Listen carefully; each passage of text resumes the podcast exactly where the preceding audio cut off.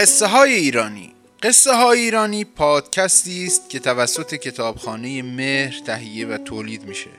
این قصه از کتاب افسانه های ایرانی بازنویسی محمد قاسمزاده انتخاب شده. این کتاب رو نشر هیرمند منتشر کرده. این قصه رو من محسن سعادت برای شما روایت میکنم.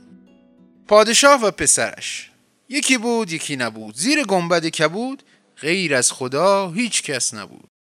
در زمانهای قدیم پادشاهی بود که هم حریص و ناخون خشک بود و هم رحمی به دلش نداشت. این بابا با اینکه صاحب همه چیز بود اما هر کاری کرد و هر چیز انگرفت اجاقش کور موند و خدا هیچ بچه‌ای بهش نداد. نه دختر داشت و نه پسر. با خودش میگفت اینقدر آتش به مال مردم زده و مال و منالشون رو صاحب شده، روزی که سرشو بذاره زمین و جون بده هم تاج و تختش به دست دیگرون میفته هم خزانه پروپیمونش.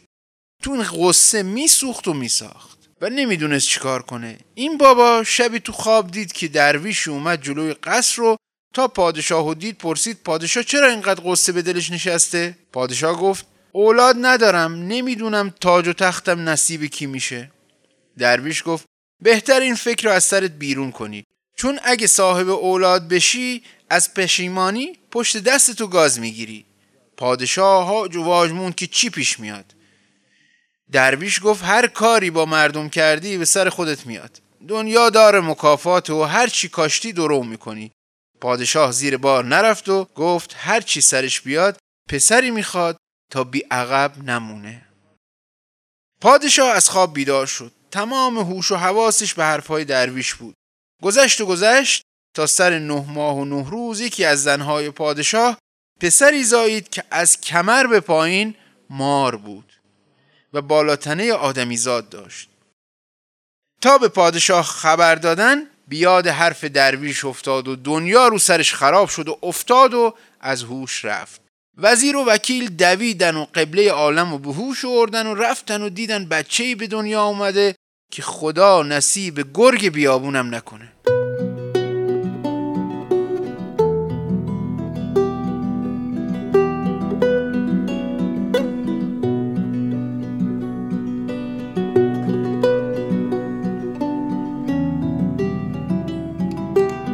حال و کار این بچه هیچ به آدمیزاد شبیه نبود و ساعت به ساعت بزرگ می شد. هر ماه به اندازه 1 سال قد و بالا می کشید. پادشاه هر وقت این بچه رو می دید دنیا پیش چشمش تیره و تار می شد.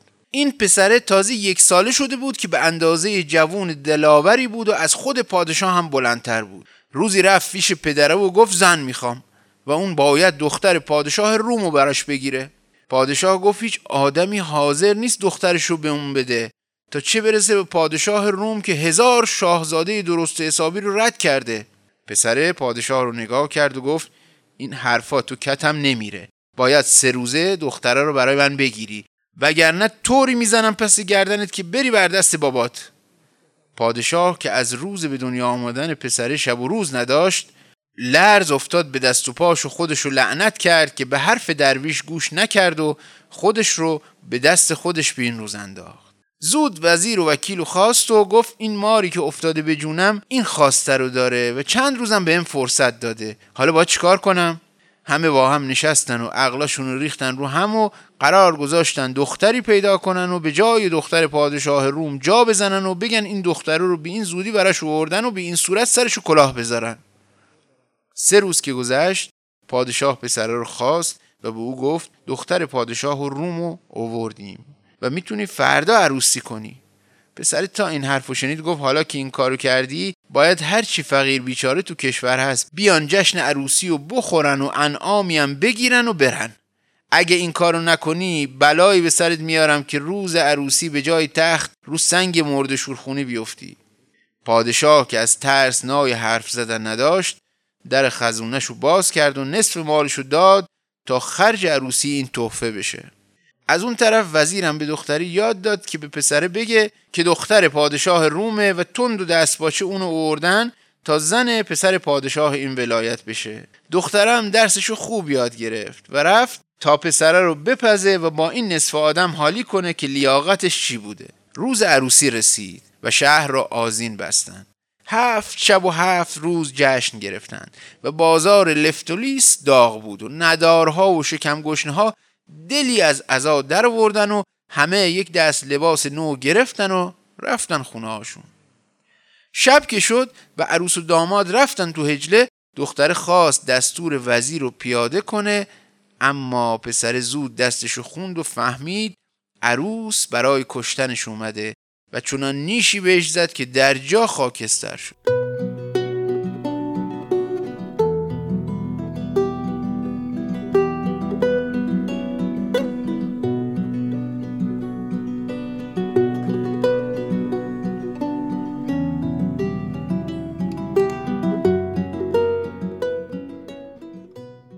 صبح به پادشاه خبر دادن که چه نشستی، پسر سر از کارتون در آورده و عروس و خاکستر کرده. جون از تن پادشاه در رفت. فهمید هرچی اون درویش تو خواب گفته بود تو بیداری داره به سرش میاد. حالا پشیمونی به درک، جون خودش هم در خطر بود. هنوز به خودش نیومده بود که پسر اومد و گفت این که عروس نشد، باید بفرسته از دختر پادشاه چین براش خواستگاری کنن. پادشاه گفت چطور میتونه دختر پادشاه چین رو راضی به این کار بکنه؟ بهتر بیای رضایت بدی که یه دختری از ولایت خودمون برات بگیرم. پسر گفت حرف نباشه، باید دختر پادشاه چین رو بیاری. پادشاه با وزیر و وکیل مشورت کرد و باز هم دختر خوشگلی پیدا کردند و به جای دختر پادشاه چین به پسر غالب کردند و وعده عروسی را هم گذاشتند. این دفعه هم پسر گفت باید فقیر بیچاره ها رو دعوت کنی تا اونها شکم سیری بخورن. پادشاه از ترس دست روی چشم گذاشت و نصف دیگه خزونه رو داد تا خرج شکم گشنه ها بشه و هنوز چند روز بیشتر نگذشته بود و آنها که شمارشان هم کم نبود آمدند و خوب خوردند و یک دست لباس گرفتند و از خدا خواستند که پسره این یکی زنش را هم سر به نیست کند و چند روز دیگر باز عروسی بگیرد. شب 7 دختره را عقد کردند و همین که رفتند حجله، این یکی هم به دستور وزیر خواست سر پسره را زیر آب کند، ولی خودش گرفتار نیش او شد و جانش را سر این کار گذاشت. پسره رفت سر وقت پدره و گفت دستتو خوندم، میدونم این دخترها نه از روم اومده بودن و نه از چین، کلک بی کلک. این دفعه 40 روز بهت مهلت میدم و باید دختر پادشاه هندو برام بگیری. اگه بخوای باز سرم کلا بذاری، با نیشم یه کاری میکنم که در جا خاکستر بشی و خاکسترتم به باد میدم. 40 روزم باید عروسی بگیری، طوری هم بگیری که هیچ کی تا اون روز ندیده و نشنیده.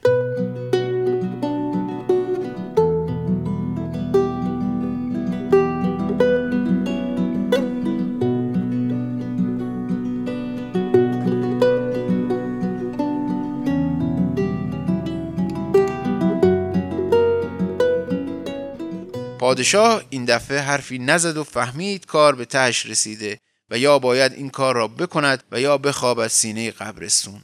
وزیر را فرستاد هندوستان و دختر پادشاه آن ولایت را خواست و وزیر تا دختر را آورد، پادشاه دار و ندارش را گذاشت وسط تا عروسی این تحفه رو به راه بشود.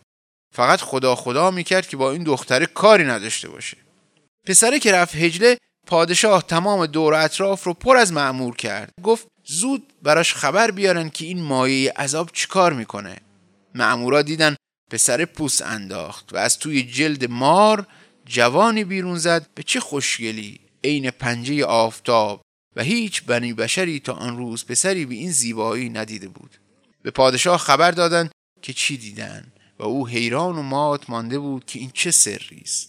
صبح که شد پسرا را خواست و پس از اینکه دل سیر گریه کرد به او گفت این چه کارایی بود که در حق من کردی و منو به روز سیاه نشوندی و خزانم و برباد دادی و جونم و به لب رسوندی؟ پسر گفت این تقاص کارهایی است که تو در حق مردم کرده بودی. مال و منال آن بیچاره ها را به زور از دستشان گرفتی و جمع کردی توی خزانه خودت.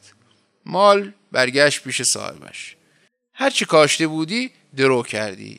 با دعای خیر همین مردم بود که من از پوست مار بیرون آمدم.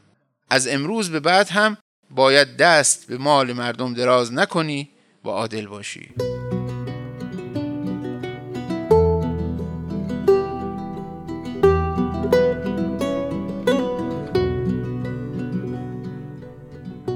افسانه بازنوشته افسانه پادشاه و پسرش از کتاب تیغ زنگ زده بازنویسی حسین منزوی انتخاب شده.